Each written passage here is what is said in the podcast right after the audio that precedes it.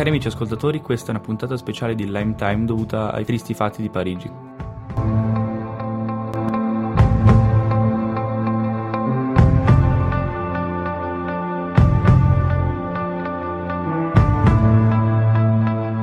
Oggi sono in compagnia di Nicolas. Ciao a tutti.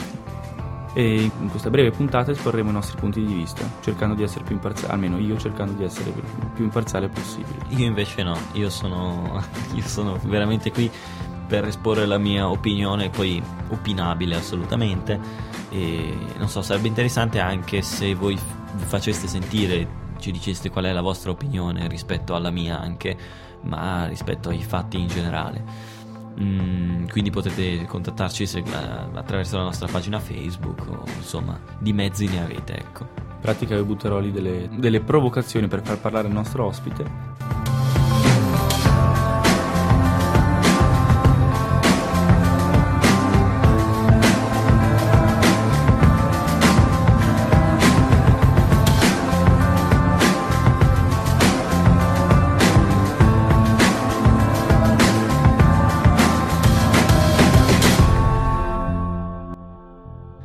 io vorrei iniziare con questa definizione che Angela Merkel ha dato subito dopo, dopo aver preso i fatti. Ha detto che è la notte più triste della storia dell'umanità. È decisamente qualcosa, è decisamente una delle notti più tristi forse degli ultimi decenni. Ma dell'umanità io forse avrei controllato un attimino di più le parole perché ci sono state altre tragedie, insegna la storia in cui si sono perse molte più vite, in cui è stato sparso molto più sangue, sono stati infranti degli ideali mm, forse più, più pesanti. Penso alla notte dei cristalli, per esempio. Somo gradito ospite, se tu avessi avuto la possibilità di essere faccia a faccia con uno dei terroristi che hanno fatto gli attentati nella Ville Lumière venerdì sera, cosa avresti fatto barra detto? se si creasse la, la, paradossale situazione in cui si potesse dialogare con queste persone, credo che ci sono persone al mondo che pagherebbero milioni, milioni di, di, di qualunque valuta per, per, per avere questa possibilità, perché molti si interrogano su quale sia il vero movente, oltre che va al di là di diffondere l'Islam. Francesi addirittura che poi hanno sentito questo, questo bisogno, bisogno, questo richiamo alla, alla, al sommo ordine della violenza. E quindi sarebbe bello capire quali sono i moventi, qual è questa attrattiva che ha lo Stato islamico. Ma io credo che queste persone abbiano preso questa scelta perché riflettendo, leggendo a fondo il Corano e stando a contatto anche con persone, posso pensare nei, nei carceri, perché nei carceri l'islamizzazione estrema è molto, molto presente. Sì io credo che sia dovuta a, al contatto con certe persone che so, lo, sostengono, credono che sia giusto, prendono le cose e vanno. Caso noto è anche il rapper tedesco di Berlino, mi sembra, è un rapper molto, molto famoso. Mm che vivendo e trascorrendo parte del proprio tempo, passatemi l'espressione, nel Bronx di Berlino, è venuto a contatto con gente che sosteneva il, lo Stato islamico, appunto, ha preso bar- baracche burattini, come si suol dire, e è andato a bat- combattere a fianco dei militi di, dell'ISIS. Io sì, ho sentito diverse testimonianze di, di persone molto più esperte di me in, in argomento, in tema, che dicono che forse una delle grandi cause può essere il fatto di vivere emarginati in una società e iniziare forse con a monte dei, dei, dei, diciamo delle, delle, turbe psichiche, ecco, ed iniziare a provare dell'odio verso questa società, odio che si, che si alimenta con qualunque cosa. Io personalmente ho dato molta importanza ai video e alle immagini terrificanti che sono giunte anche all'interno del Bataclan, il teatro dove si stava esibendo la, la band rock dove sono stati letteralmente falcidiati 70 persone. Una delle immagini simbolo di, que- di, questo, di questi attentati è la, la, ragazza che per sfuggire alla furia terrorista sale al piano di sopra del Bataclan e si butta dalla finestra dal retro per sfuggire alla furia dei terroristi si appende alle grate e rimane lì appesa sperando che, di non essere vista. La seconda immagine molto significativa che mi viene in mente pensando agli attentati di Parigi è l'immagine delle due tifoserie francesi e tedesche che si sono riversate sul campo, sul terreno da gioco dello Stade de Prince de Paris, che è lo stadio dove si stava disputando la partita finita 2-0 per la Francia, tra Francia e Germania. È un segnale molto forte anche perché può far desumere che le tifoserie unite Francia e Germania erano lì insieme per, eh, per sfuggire o meglio combattere il terrorismo. Riguardo alla prima immagine che hai radiofonicamente illustrato, io ti posso dire che, beh, non c'è granché da dire alla fine, è, è semplicemente un, metodo di sopravvivenza che, che si trova in una situazione d'emergenza. Anche perché io non riesco a vederne molti altri, insomma non so come fosse essere là e non, non, desidero particolarmente saperlo, però ora così a pensarci risulta quello più ovvio. Nel secondo caso, beh, io non, non dubito che se fosse stata una finale di Champions, una finale dei mondiali o qualcosa del genere, non fosse stata un amichevole, ci sarebbero comunque state persone capaci di picchiarsi in campo, anche se si tratta del, di, di, di, un attentato, ma vabbè, questa, questa è, una, è un po' fuorviante come considerazione. In ogni caso, sì, beh, è strano forse vedere quanto possiamo dire, possiamo affermare che la paura unisca le persone. Persone che magari non si erano mai viste, erano lì e condividevano qualcosa. E soprattutto il video, il video più non, di, non, scioccante, il video più, che unisce più di tutti è i tifosi francesi che tre ore dopo gli attentati escono escono dallo stadio cantando la marsigliese e tutti che applaudono e iniziano a cantare la marsigliese anche loro, dicendo non abbiamo paura, eh, noi sconfiggeremo l'arma che è il terrorismo. Abbiamo parlato di ciò che è avvenuto nella terribile notte dei venerdì 13 novembre 2015 e dopo la zeccatissima e bellissima canzone di Edith Piaf, La Vie en Rose, parleremo delle cause che spingono un uomo a imbuttirsi di esplosivo e farsi saltare in aria nel luogo più affollato possibile per ammazzare quanta più gente possibile. Godetevi la bellissima canzone.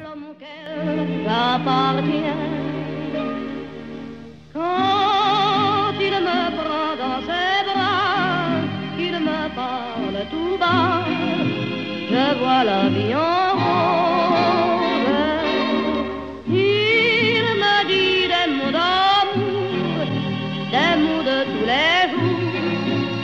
ça me fait quelque chose. Il est entré dans mon cœur une part de bonheur dont je connais la cause.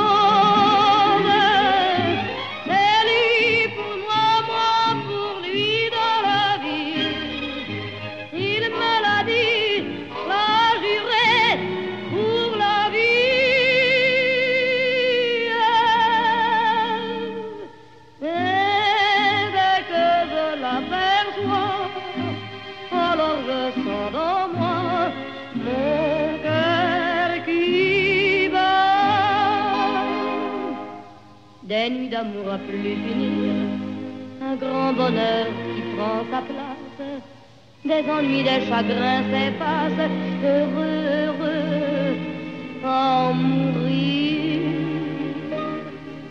Quand il me prend dans ses bras, il me parle tout bas, je vois la vie en rose.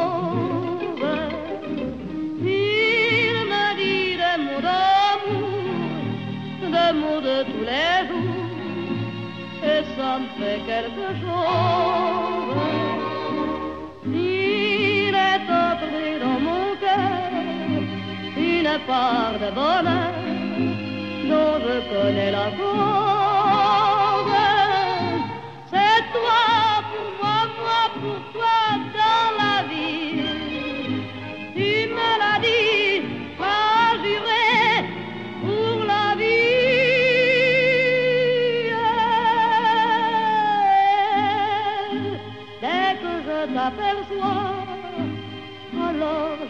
Dans moi mon cœur qui.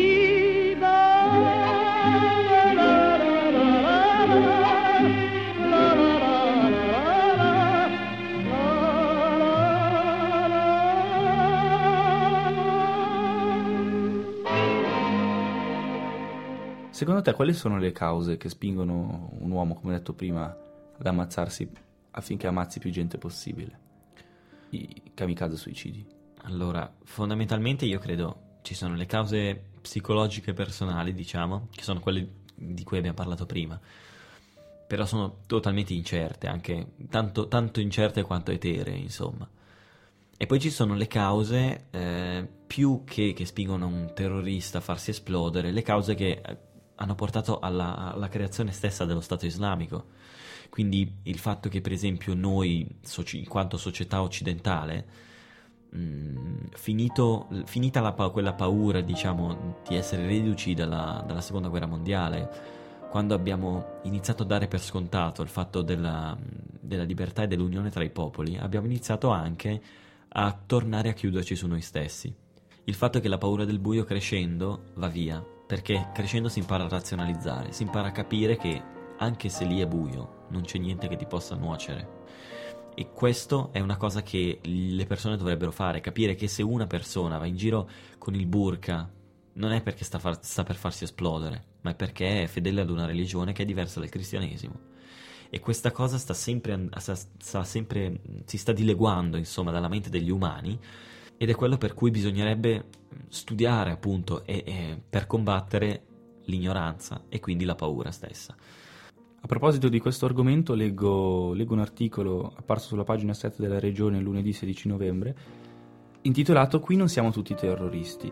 È un viaggio fatto dalla giornalista Lucia Sali nel, nel quartiere islamico più difficile di Bruxelles, è, una, è, la base logistica dove gli attentatori si sono preparati prima di, di compiere gli attentati. Leggo solamente l'incipit. L'Islam è una religione di pace, dice un giovane del quartiere musulmano di Bruxelles, da dove sono partiti gli attentatori, e l'autorità parla di repressione. Cosa ne pensi?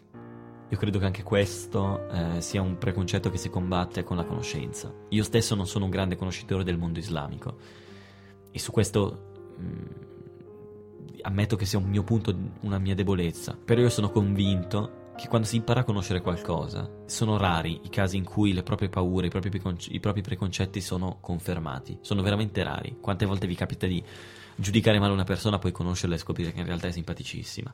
Esattamente questo, che molti credono che eh, l'Islam sia appunto una religione che presuppone mh, di imporsi sulle altre in realtà io questo non so, non posso dire se sia vero o se non lo sia. Io però so che esistono milioni di persone islamiche che non hanno nulla, assolutamente miliardi. nulla a che fare, miliardi di persone islamiche che non hanno nulla a che fare con la violenza, che non farebbero male a una mosca e che tutto ciò che hanno di islamico è fare il Ramadan e andare in, in eh, pregare sei volte al giorno, cinque volte al giorno, ora non ricordo, e visitare la moschea di tanto in tanto. E niente hanno a che fare con la violenza a cui noi associamo ormai questa religione. Questi, questi, attentatori erano, se così si può dire, degli infiltrati tra i migranti che stanno giungendo in Europa. Berna ha reagito facendo controlli a tappeto ovunque questi migranti entrino in Svizzera. Credi che, essendo stati i terroristi degli infiltrati all'interno dei, delle masse di, di, persone che giungono in Europa, che sfuggono dalla guerra,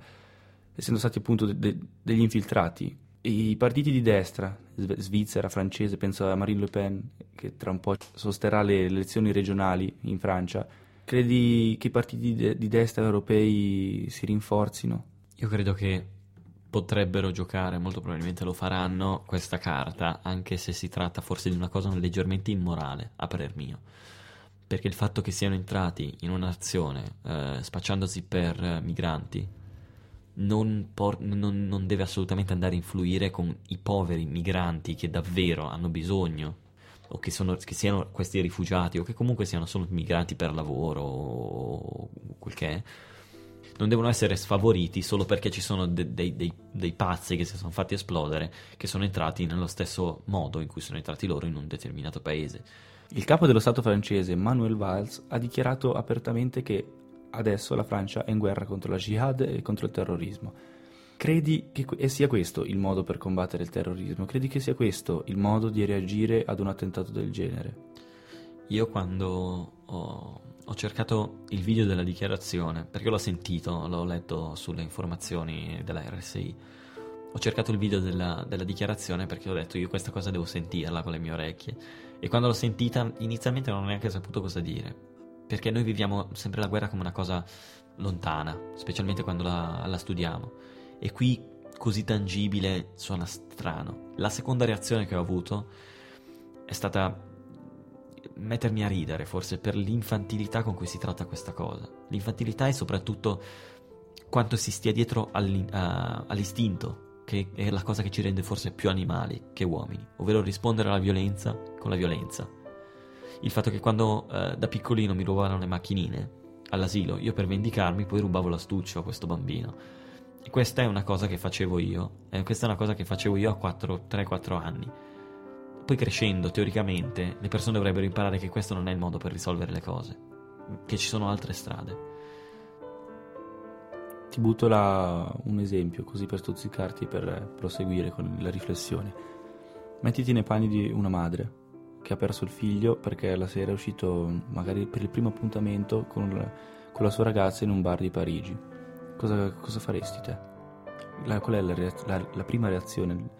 Cosa, cosa, penseresti di primo acchito? Sì, chiaro, sappiamo tutti dove andrò a parare adesso. Il fatto è che io parlo per ideali. Prima di tutto devo, appunto, devo, devo dire che io parlo per ideali. Ora, non sono io l'eroe della patria che deve decidere cosa fare. Io parlo di quello che credo che sia giusto che le persone eh, pensano... No, non è vero così, sembra che sono un tiranno. Io credo, io parlo di quello che credo sia giusto eh, adottare come ideale di conduzione di questa faccenda, insomma. So benissimo che se fossi il genitore di un ragazzo o una ragazza che è rimasto ucciso lì, ora io non vorrei, non vorrei altro che vedere le persone artefici di questo patire la stessa cosa. Il fatto è che i familiari di queste persone hanno tutto il diritto di pensarla così perché è la cosa forse più più istintiva appunto. Il problema è tutte le altre persone che non hanno subito questo trauma dovrebbero essere già in grado, non avendo una fase di lutto da superare, dovrebbero essere già in grado di razionalizzare la paura e la rabbia che hanno e riuscire a capire che questa non è la via giusta. Poi in futuro, in un prossimo futuro, magari anche i familiari delle vittime potrebbero capire e, e, e motivare questa rabbia con altre ragioni. Quando tu hai precedentemente detto che è sbagliato reagire con la violenza ad altra violenza, spero ti riferissi alla guerra a seguito dei fatti del 2001 a New York, la guerra portata avanti da Bush, che sebbene abbia debellato quasi interamente Al-Qaeda, eh, ha portato solo morte e sterminio eh, nei paesi del Medio Oriente. Una domanda, tu credi che Gamba Presidente, se Obama avesse deciso di, di, rimanere in Medio Oriente, truppe stanziate in Medio Oriente, tutto ciò sarebbe avvenuto? La mia personale opinione è che sarebbe avvenuto, magari più là nel tempo, fra, che so io, anche una decina di anni, e molto probabilmente, a mio avviso, sarebbe avvenuto con truppe e milizie ancora più forti perché esattamente come dei batteri in un ospedale eh, iniziano ad abituarsi ai farmaci e questi farmaci non hanno più alcun effetto su di loro, così sarebbe stato l'ambiente in Medio Oriente, a parer mio. Appresi i fatti, tu ti sei sentito di, di creare, di, di, girare un video mm, dove spiegavi le tue opinioni. Dove, dove lo si può trovare? Eh, potete trovarlo su, su, Facebook, io mi chiamo Nicola Scattaneo, lo trovate, lo trovate appunto nella mia bacheca. Ho fatto questo video perché fare video, vabbè, modo, è forse il primo modo che mi viene in mente per, per esprimermi insieme a, a, scrivere, forse ancora più immediato. E ho sentito di fare questo, l'ho fatto d'impulso, nel senso che io, come ho detto prima, quando ho preso la notizia di Emanuel Valls che ha detto siamo in guerra, terza, il terzo stadio della mia reazione è stata devo fare qualcosa, perché io mi, mi sentivo frustrato per il fatto che nessuno si ponesse delle domande sul fatto ma cosa succederà dopo, quando noi avremo finito di bombardare.